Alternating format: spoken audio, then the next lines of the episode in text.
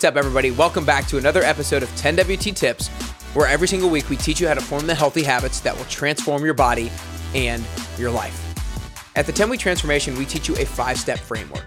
Number one, we build your big. That's your why behind your fitness. Number two, you set your success indicator, and that's where you want to be and by when. Three, we help you identify your progress indicators. These are the two to three weekly goals that will inevitably progress you closer to your overall goal. Number four, we help you plan your pills. These are the micro habits that increase the likelihood that you're successful given the chaos and the busyness of your week. Fifth and finally, we help you set up your scoreboard, which will give you the feeling of game on. If you do these steps, your habits are going to be rock solid, your self-confidence will skyrocket, and you'll be on the path to your best you. Every single week, we help individuals who are hungry for growth get closer to the best version of themselves. I'm your host, Nick Carrier, and today I'm super excited to talk about how to handle a lack of progress.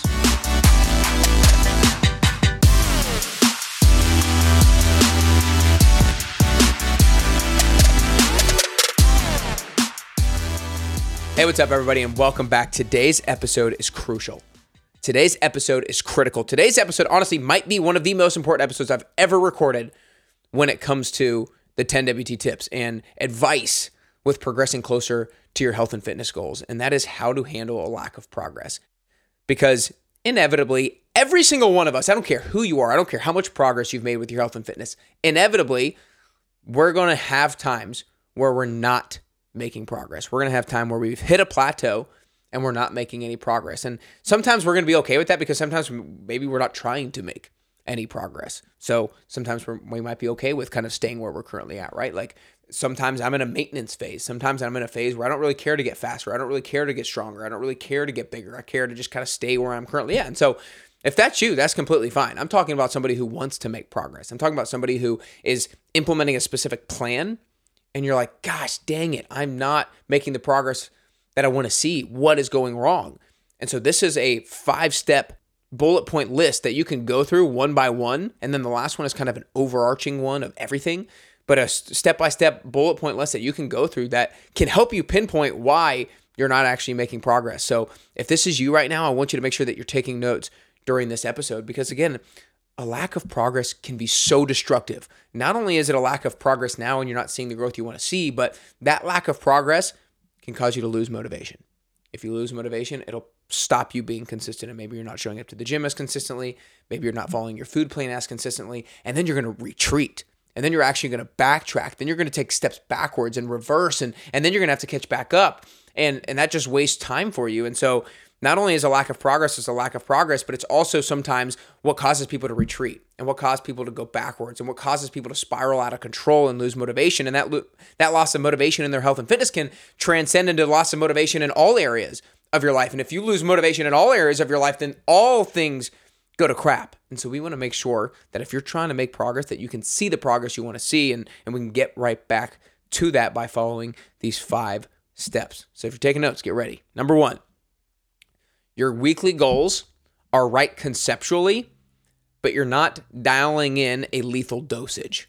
So this, for example, let's say somebody, again, we'll use a weight loss example during this because that's something that all of us can understand. But if you're trying to build strength, trying to build muscle, then this is also, also applicable to you. Maybe you're trying to get faster. This is probably applicable to you as well. So your weekly goals are right conceptually, but you're not dialing in a lethal dosage. So if you're trying to lose weight, maybe you're saying, I'm going to work out three times a week.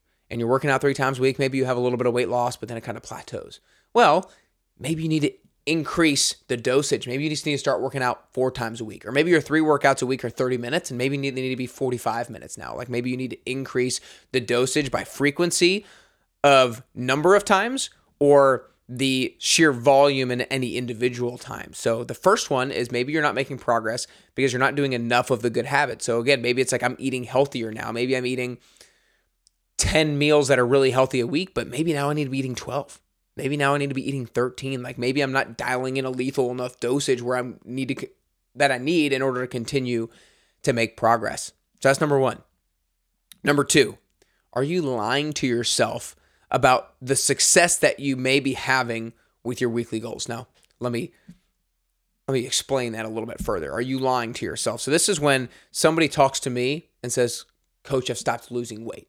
And I say, okay, let's talk a little bit about what you're doing. Talk to me a little bit about the workouts that you're doing outside of the workouts with me.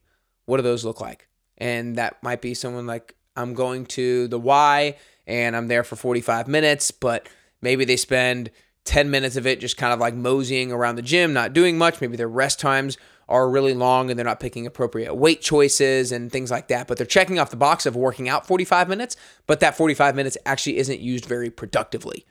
Another thing is someone maybe saying that I'm eating healthy, but I'm just not losing the weight. And I'm like, okay, well, send me what you're eating and let's really get a clear picture of what it is that you're doing and what it is that you're eating. And then they send me stuff and it's not as healthy as it actually should be. And then again, they're kind of to an extent lying to themselves about the result that they're getting. And so make sure that you're honest with yourself, that the exercise that you are doing, the food that you are doing is actually what you need to be doing and you're not getting a false result.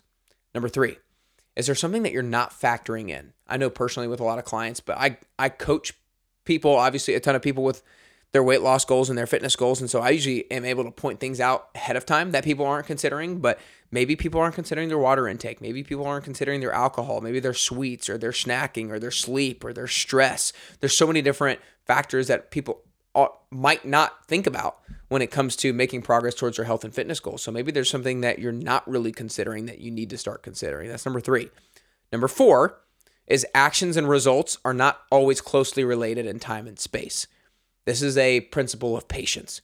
Just because you're doing something doesn't mean that you're going to get a result right away. Just because you work out once doesn't mean you're going to lose the weight. Just because you have one good week doesn't mean you're going to lose the weight. Oftentimes, the actions and the results have a gap between them. Sometimes you need to keep pounding and pounding and pounding and pounding and pounding and pounding and pounding and pounding and pounding, and then that well starts to generate a little bit of water. And so that's a principle of patience. Continue to take action. Don't expect results more quickly than they should actually come. Don't expect to lose twenty pounds if it took you six months. Don't expect to lose twenty pounds in two weeks when you put on twenty pounds over a period of six months, right? And then lastly, and my most favorite part about this is we need to change our mindset towards an infinite mindset rather than a finite mindset. I'm getting this terminology from a guy named Simon Sinek, if you've never heard of him.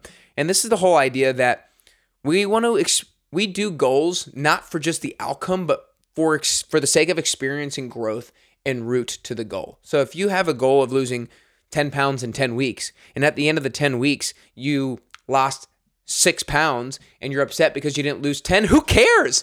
Like, you need to continue to eat healthy. You need to continue to exercise. So just because you didn't hit that metric and the time frame that you allotted yourself, it's like, who cares? It's not a finite game. Health is not a finite game. It's an infinite game. You don't need to stop working out just because you got to that ten pound weight loss. You need to continue to work out for the rest of your life. You need to continue to make healthy choices with your nutrition for the rest of your life. So it's this mindset shift that I'm not playing a finite game. Yes, I run a ten week transformation. But sometimes the flaw of the ten weeks is that people think like, okay, by the end of the ten weeks, I'm good to go. It's like, no, just because we finished the ten weeks together, like you want to continue moving on. And so it's not a finite game. It's not a finite mindset. We need to make it an infinite game that we're not doing it for the sake of achieving outcome. We're doing it for the sake of seeking growth and seeking improvement and seeking progress. So let me go again through those real quick. Number one, things are right conceptually, but you're not dialing in a lethal dosage. You need to do more.